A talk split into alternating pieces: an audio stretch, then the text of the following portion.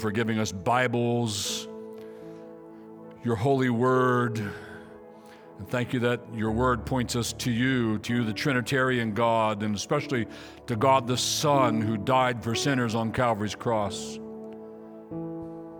Oh Lord Jesus, thank you for loving us while we were yet in our sins and offering yourself a sacrifice, a vicarious atoning sacrifice for fallen and ruined sinners like us. Thank you, Lord Jesus, that freely by your grace and through our faith, you confer upon us the forgiveness of our trespasses. You remove our sins as far from us as the east is from the west. You bury them in the depths of the sea. All through your shed blood, we bless you, we bow before you, we worship you and honor you. We know that in this past week, we have committed sins of omission failed to do things we should have done. We've committed sins of commission, done things we should not have done.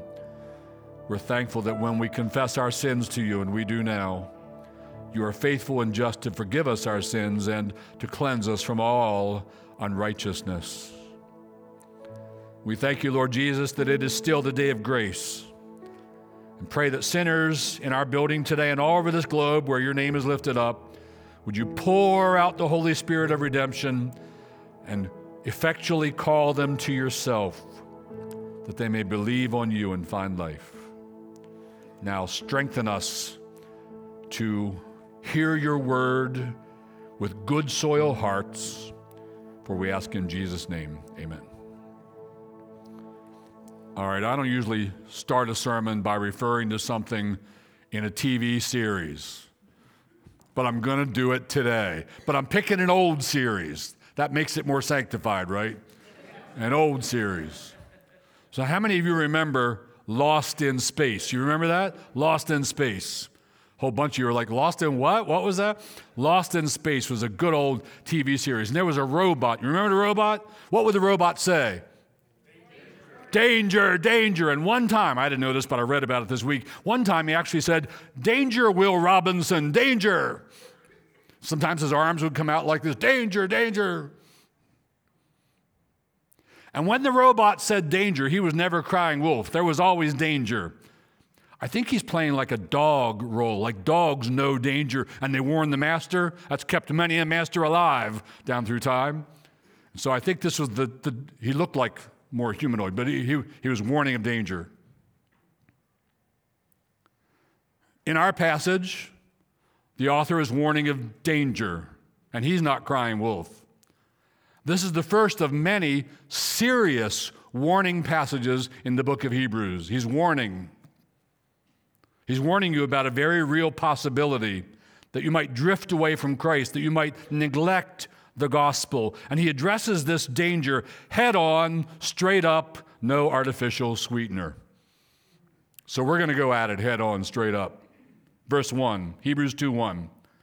Let's look at it again. Therefore, we must pay much closer attention to what we have heard, lest we drift away from it.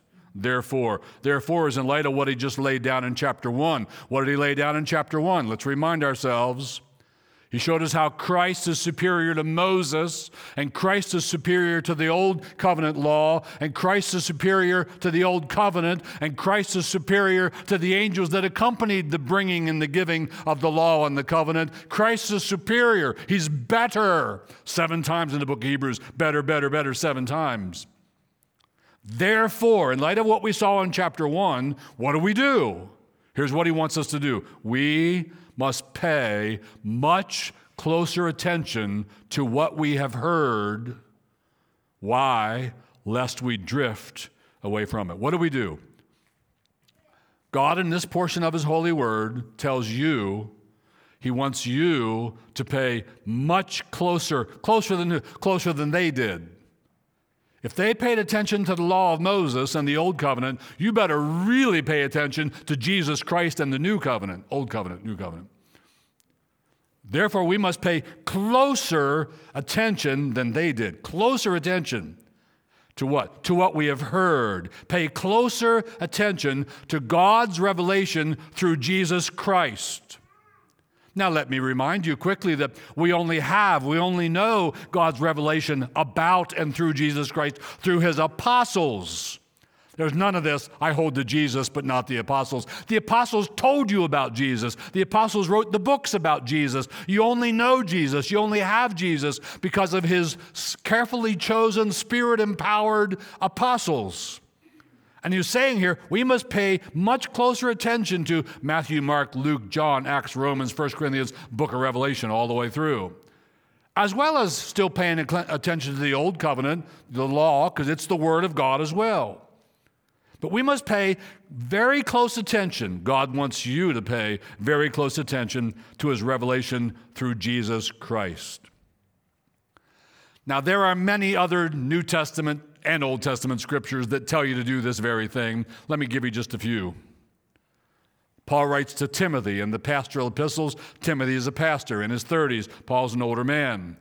He's mentoring Timothy, and he says, Timothy, do this. Look to yourself and to the teaching or doctrine. Look to yourself and to the doctrine. Continue in this, for in so doing, you will save yourself and those who hear you.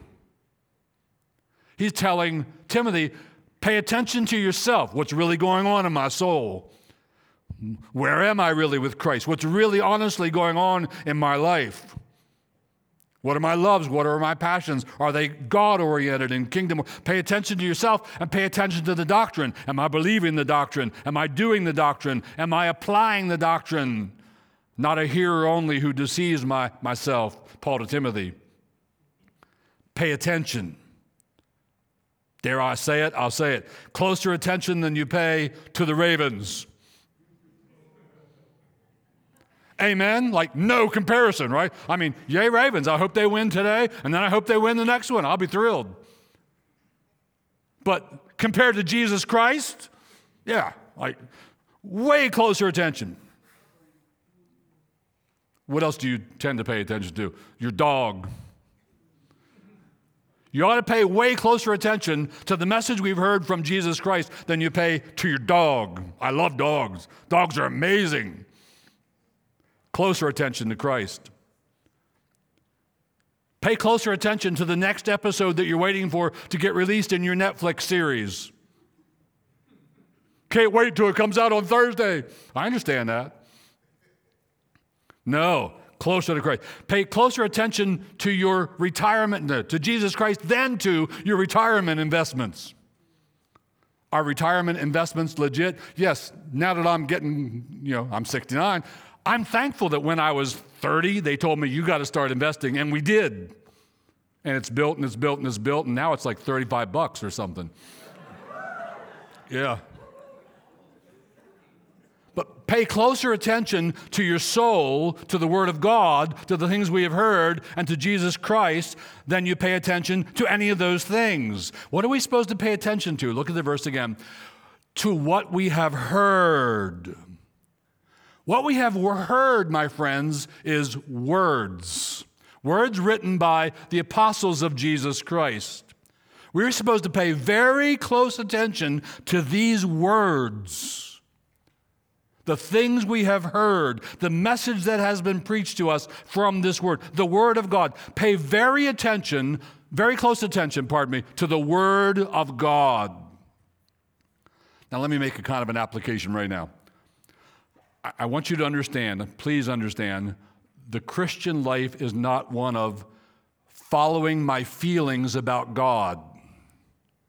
The Christian life is not subjective. Oh, God did this. Now I really understand and believe He loves me. Well, what are you going to do when God does the other thing, which it wasn't what you wanted? Are you then going to understand that He loves? How do you really understand that He loves you in Christ? From His Word. It's a word based faith. It's not an experiential. It's not a, oh, God did this and God did that and I'm feeling the other and it's so wonderful. No, it's not that at all. You're in trouble. It's word based. I've read it in Scripture and I've received it in faith and I base my life upon it and I walk by it and it's the Word of God. And yet, if He slay me, will I praise Him? It's that. So, you want a word based faith, not a feelings based faith. You want a word based objective walk with God, not a feelings based subjective walk with God. I hope you have lots of strong and powerful feelings about God, your love for Him, your passion for Him and His kingdom, but they come as a result of what is said in His Word, generated in your heart through love, right? I hope you have lots of feelings, but I hope they're not leading you around, your feelings you're in trouble. The text says, pay close attention to what? What you have heard. Words. What did Jesus Christ say? Man shall not live by bread alone, but by every word that proceeds from the mouth of God. And he's God the Son being tempted by the devil. He says, I'm going to quote three times. He says, It is written, it is written, it is written. He quotes from which book of the Bible? Deuteronomy. So, how would your Christian life fare if it depended on your ability to quote from the book of Deuteronomy? We'd all be in trouble, right? Pay close attention to what you have heard. This is what God wants for you. All right, you might ask, how? What would that look like if I'm paying close attention to God's word? What would a life of close attention to God's word look like? Let me give you some ideas pretty obvious. No rocket science here. One is if you can read and if you can afford a Bible, it's probably all of you, read God's Word. Read it. Well, I'm paying very close attention to it. I never read it. I daydream my way through the sermons.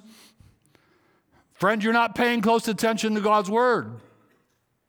Read it. You probably have six Bibles in different translations on your shelves. Pull one down, blow off the dust. Gain some profit, feed your soul, read it frequently, carefully, lovingly, joyfully, prayerfully, meekly. James says, Receive with meekness the engrafted word that is able to save your soul. One of you, and I honestly, right now, I don't remember who, I'm sorry. One of you wrote me last week. Well, a whole lot of you wrote me last week. That's what happens every week. But one of you wrote me and said, I bought a new ESV study Bible and I've and I'm reading a couple chapters in the Old Testament every day and a couple chapters in the New Testament every day. Bless you. Bless you. That's it. How do I pay close attention to God's word? We'll read it. Here's a second way to pay close attention to God's word what you're doing right now gather with the people of God and pay attention, actually pay attention to the sermon. All right, forget I'm the guy preaching it, right?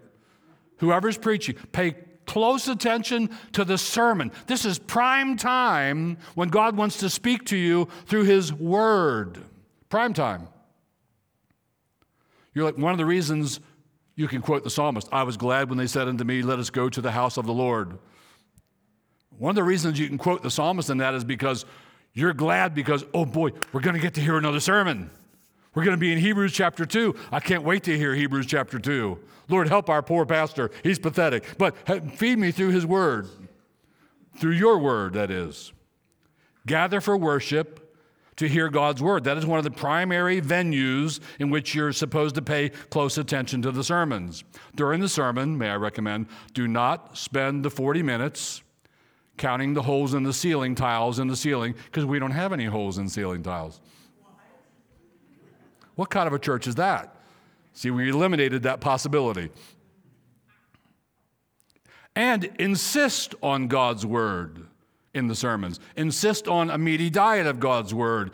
Insist on actual exegesis, drawing out the meaning and delivering it to you and applying it to you. Here's another thing that we might see in you if you're paying close attention to the message that we have heard. You will be, if you're paying attention, you'll be keenly interested. Are you ever keenly interested in something and you really, you really listen? Let's imagine you go on a cruise in the Bahamas and uh oh, I'm going to make this really dumb. We hit an iceberg. All right, there's no iceberg. We hit a rock. we hit something and we're going down. And so the captain comes on and he says, Attention, everybody, we're headed down to Davy Jones' locker, but here's what's going on. There are lifeboats. Are you listening? Oh, you're listening like you've never listened in all your life, right? You want to hear every single word. I want to know exactly what I'm supposed to do here. Where do I go? How do I get in the lifeboat? So, so on and so forth. You are listening to God's word for your never dying soul. You want to listen keenly, like your life depends upon it, because it does. Let me kind of summarize from a great old confession of faith, the London Baptist Confession of Faith of 1689. I love it. I love it. And in it, the opening section is 10 paragraphs on the doctrine of the Word. The 10th of those paragraphs I'm going to put up before you. Here it is. They write, the supreme judge by which all controversies of religion are to be determined, and all decrees of councils, opinions of ancient writers, doctrines of men, and private spirits by which they are to be examined, and in whose sentence we are to rest, can be no other but the Holy Scripture delivered by the Spirit, into which Scripture so delivered, our faith is finally resolved. It's a good word. It's a good word. Here's a shorter thing about it from Isaiah, Isaiah 8:20. He says, "To the law and to the testimony, for if they do not speak according to this word, it is because there is no light in them." To the law and to the testimony, pay careful attention to it. All right, so you all got that. You're a believer in Christ. Bless the Lord. Your sins have been washed through his shed blood. Praise God. You have the free gift of everlasting life Christ purchased for you in his cross work. And he gave it to you when you called upon his saving name. Bless the Lord.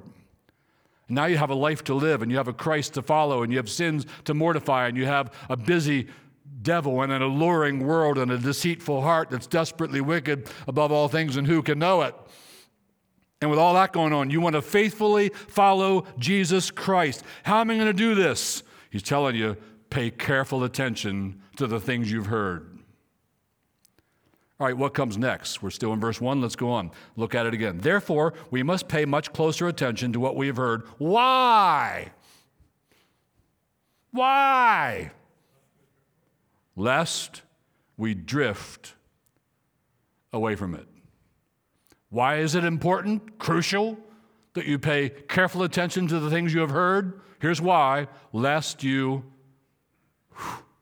drift away from it. Down in verse 3, he's going to use a different term, but same idea, lest you neglect this so great salvation.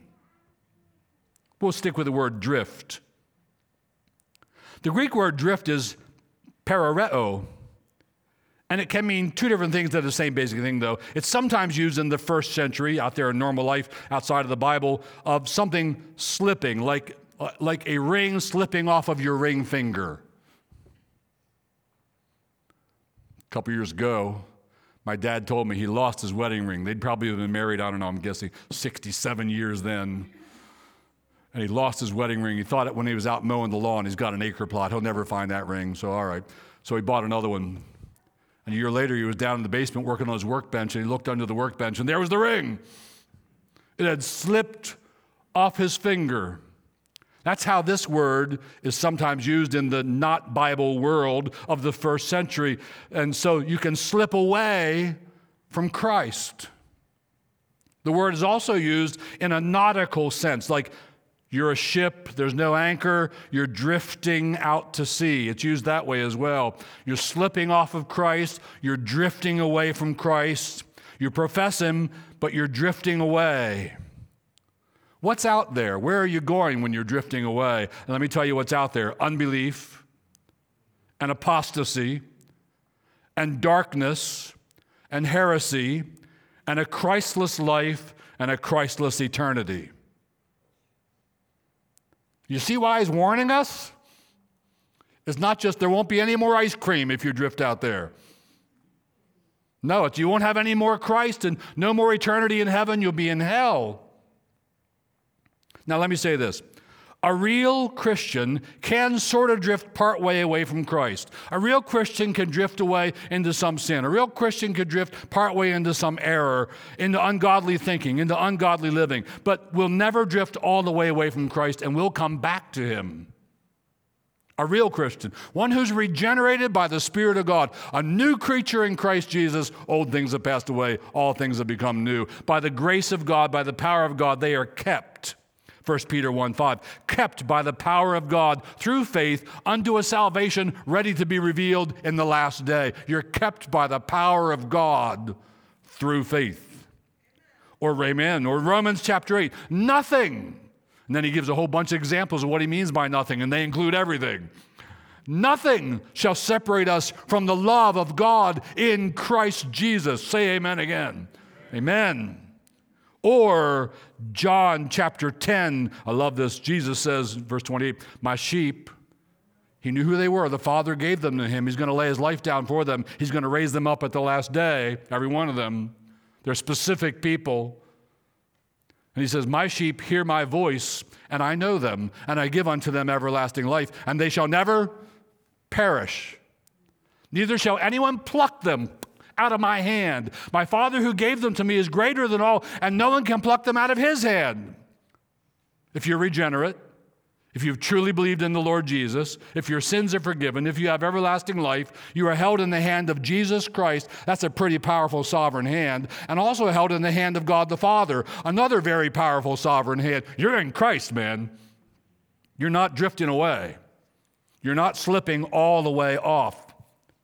1 John 5 4, for everyone who has been born of God overcomes the world. And this is the victory that has overcome the world our faith.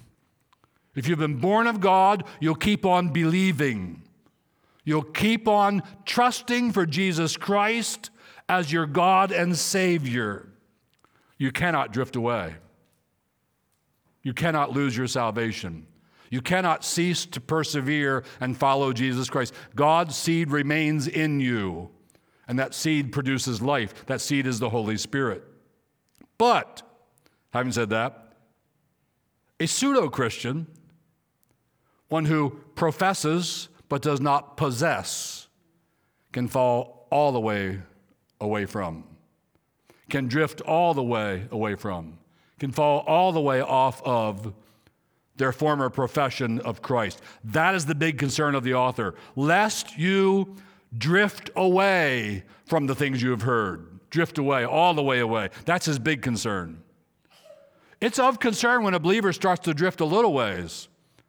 It's of great concern when they say, Yeah, I'm not, I'm not into Jesus anymore. I've deconstructed my faith, and now I'm then they're way over in some other ungodly, awful place. That's what he's concerned about. Let me show you some people in the New Testament who drifted away, who slipped off, who neglected. 1 John 2. He's going to talk about people who left church. Now, let me just make it real clear first. He's not talking about people who left one church because they disagreed with some little thing and they went to another church. Not that. What he's talking about is people who left all churches, who said, I'm done with that. I'm walking away from Jesus Christ. That's what he's talking about.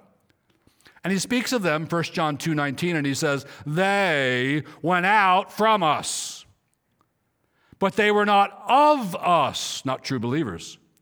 For if they had been of us, regenerate, born again, they would have continued with us in one church or another. But they went out that it might become plain, manifest, that they all are not of us."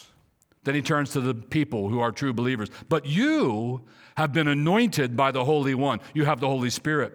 And you have all knowledge, the knowledge you need for salvation, to stay in Christ, that Jesus is the sinless Son of God.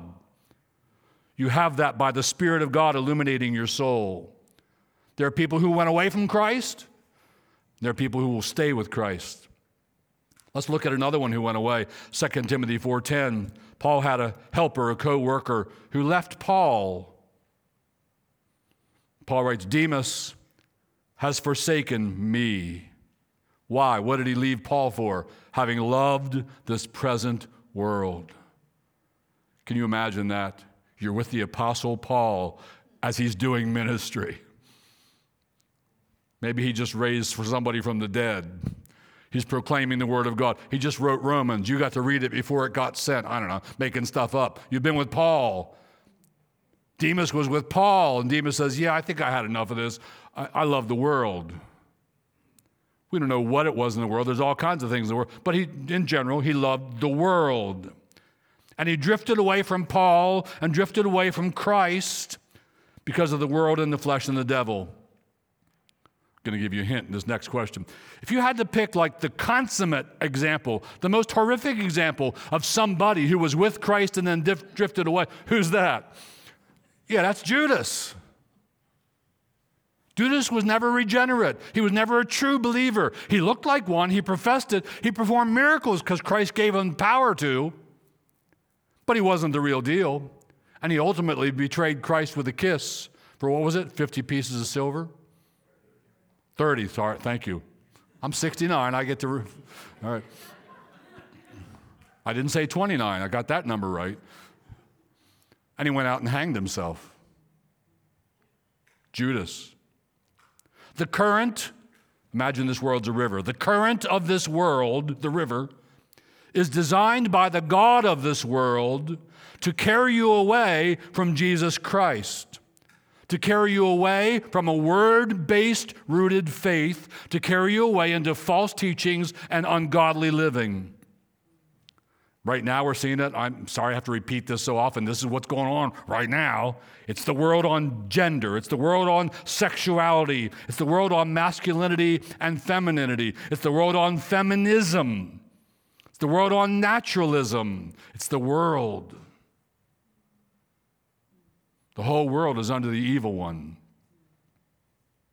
Casting crowns must have been reading Hebrews 2 when they wrote the words of this song. It's a slow fade when you give yourself away. It's a slow fade when black and white have turned to gray.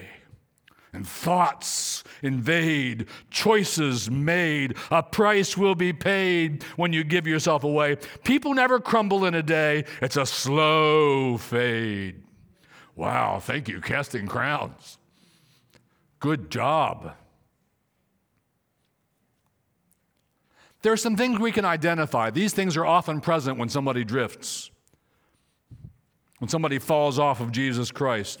What did they do? How did they get there? They looked like a real sturdy believer the other day, and now here they are gone. What, what did they do?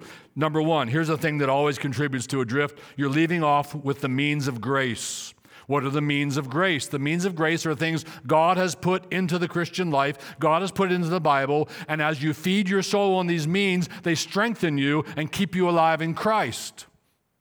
What are some of the means of grace? You're doing one right now. This is the premier one. This is the primary one. Gather with the people of God. What's another means of grace? Read the Word of God in private or with family. What's another means of grace? Private prayer. What's another? Fellowship with godly and strong and edifying believers. What's another?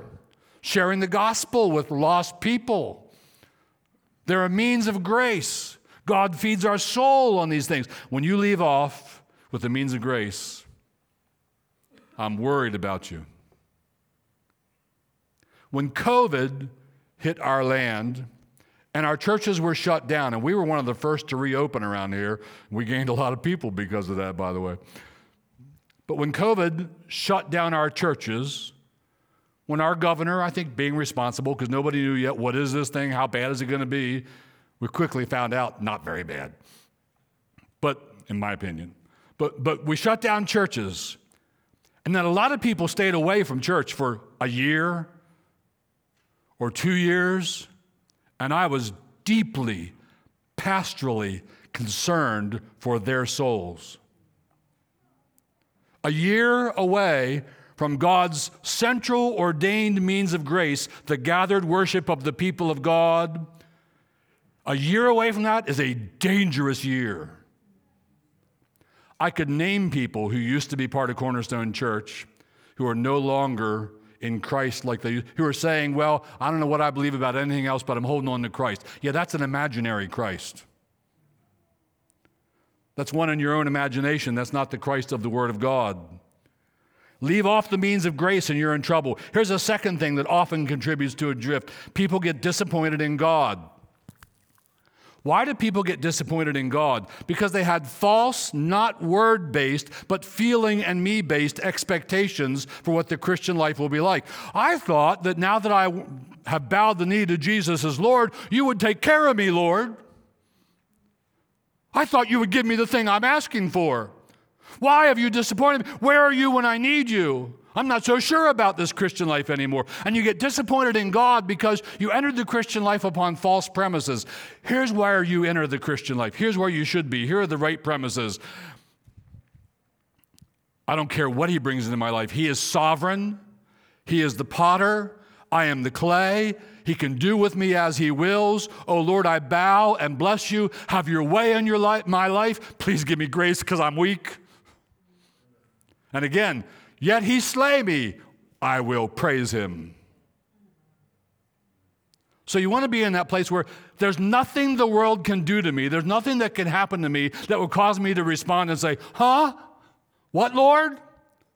No, I've already fixed it in my soul. He is my sovereign. I am his slave. Whatever he brings, whatever my God ordains is right.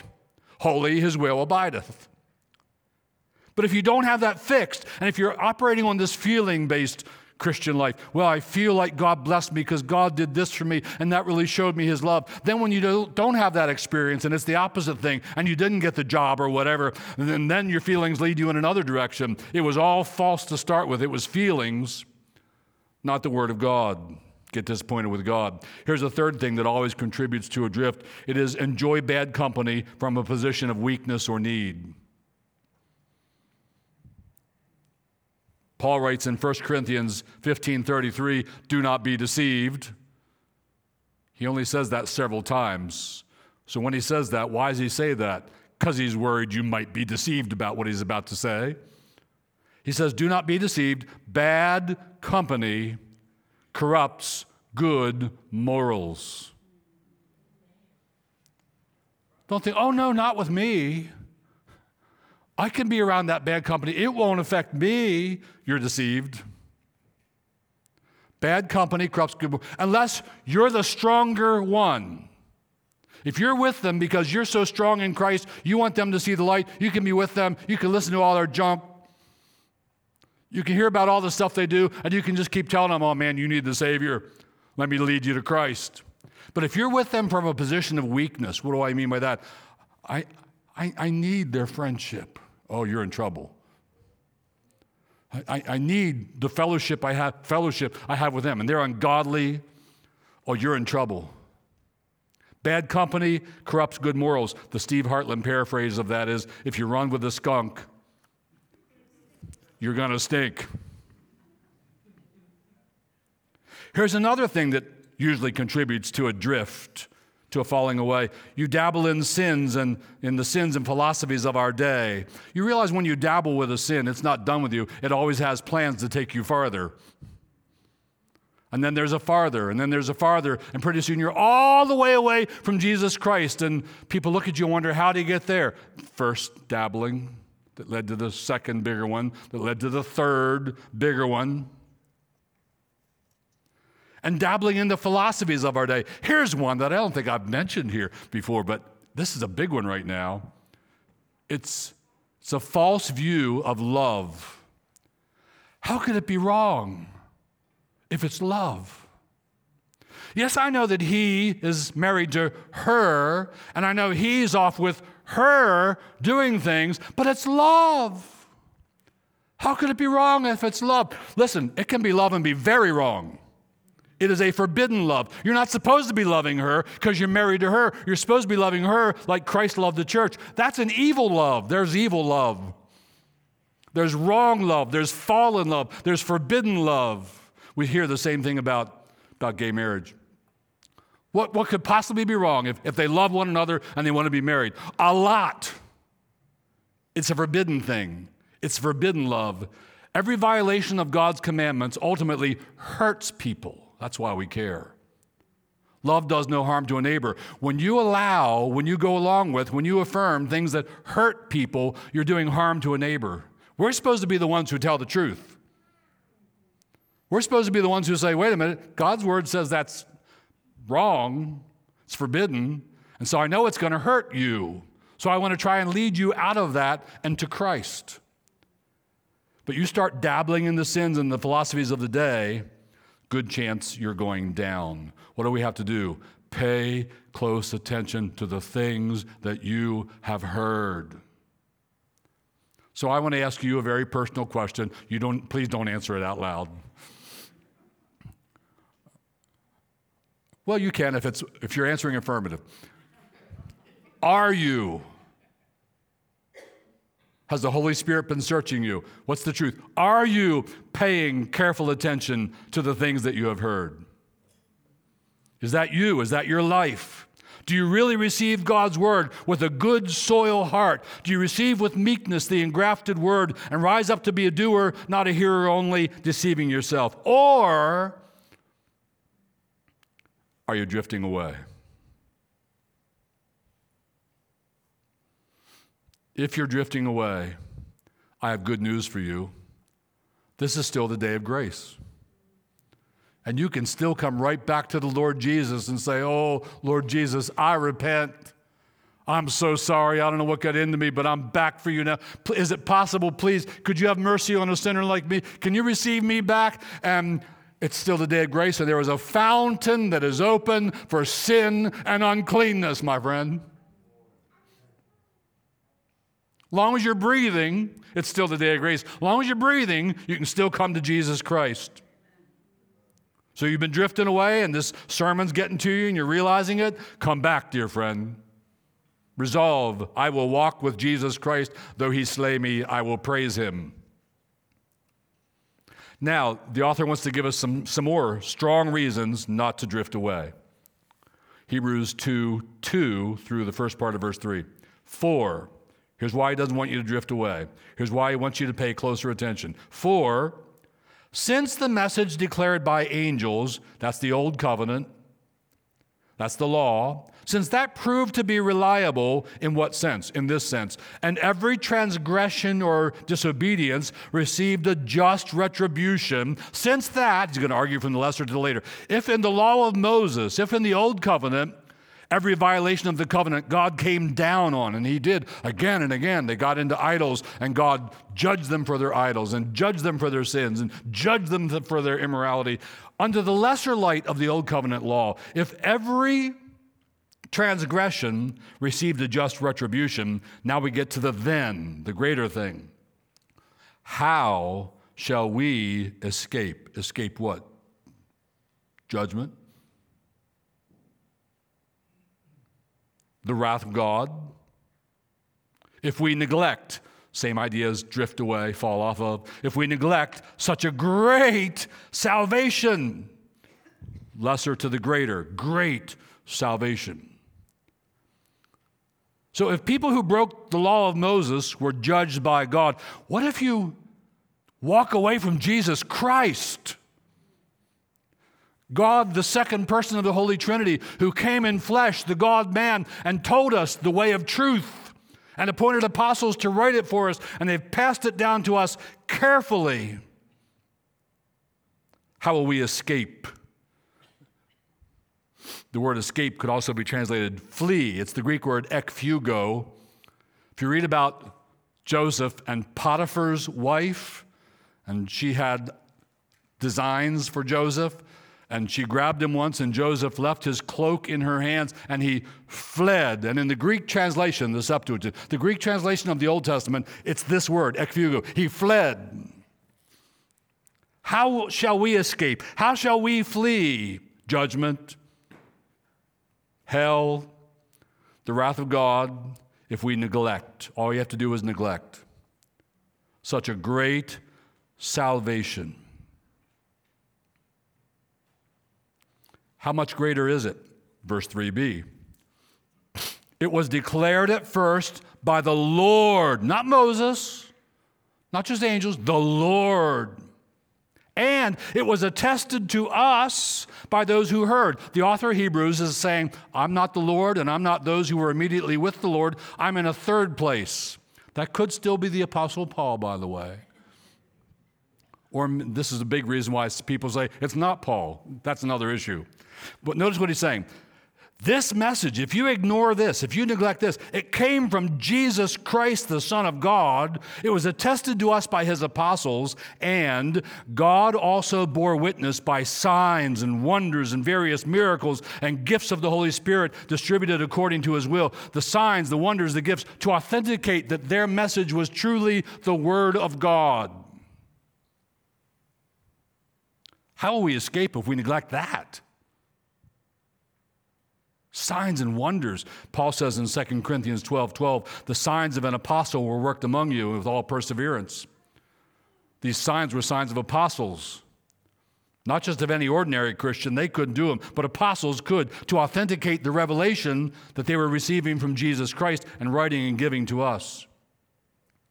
And all that is why, that's why you must pay close attention. All right, it's time for closing words. The word closing is always the cue.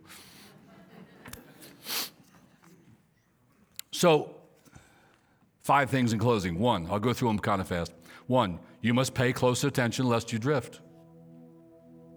It's God's word to you. You're here today in the providence of God. Receive it. You must pay close attention lest you drift. You could drift.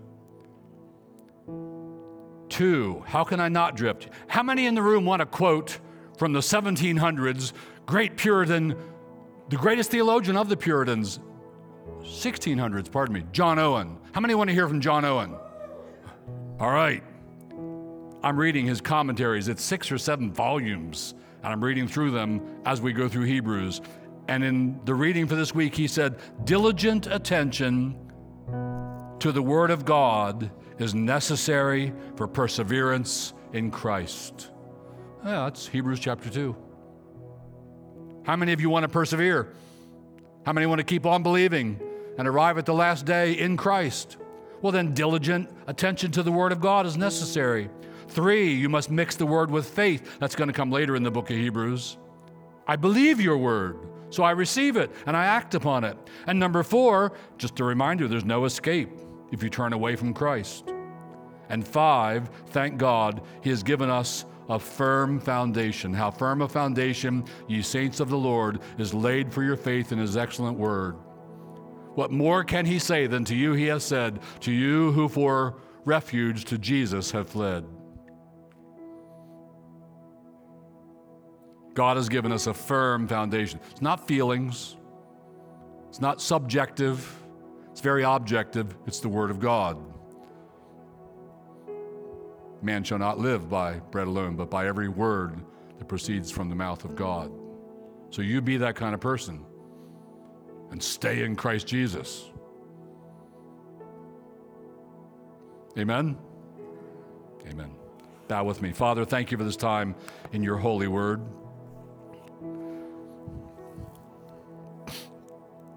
We pray for people who are hearing this message and are realizing they are in danger. And pray, O oh God, that you might have mercy upon them and draw them by the power of the Holy Spirit, effectually call them and draw them to Jesus Christ, that they may truly bow the knee and confess that Jesus is Lord to the glory of God the Father.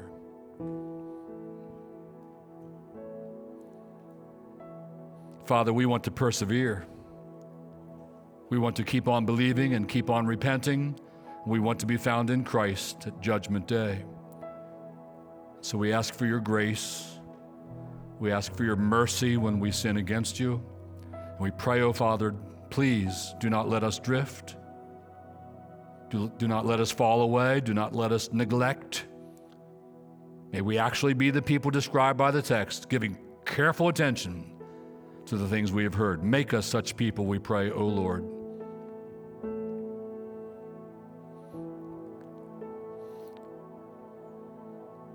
And we ask for all in the name of Jesus Christ with thanksgiving. Amen.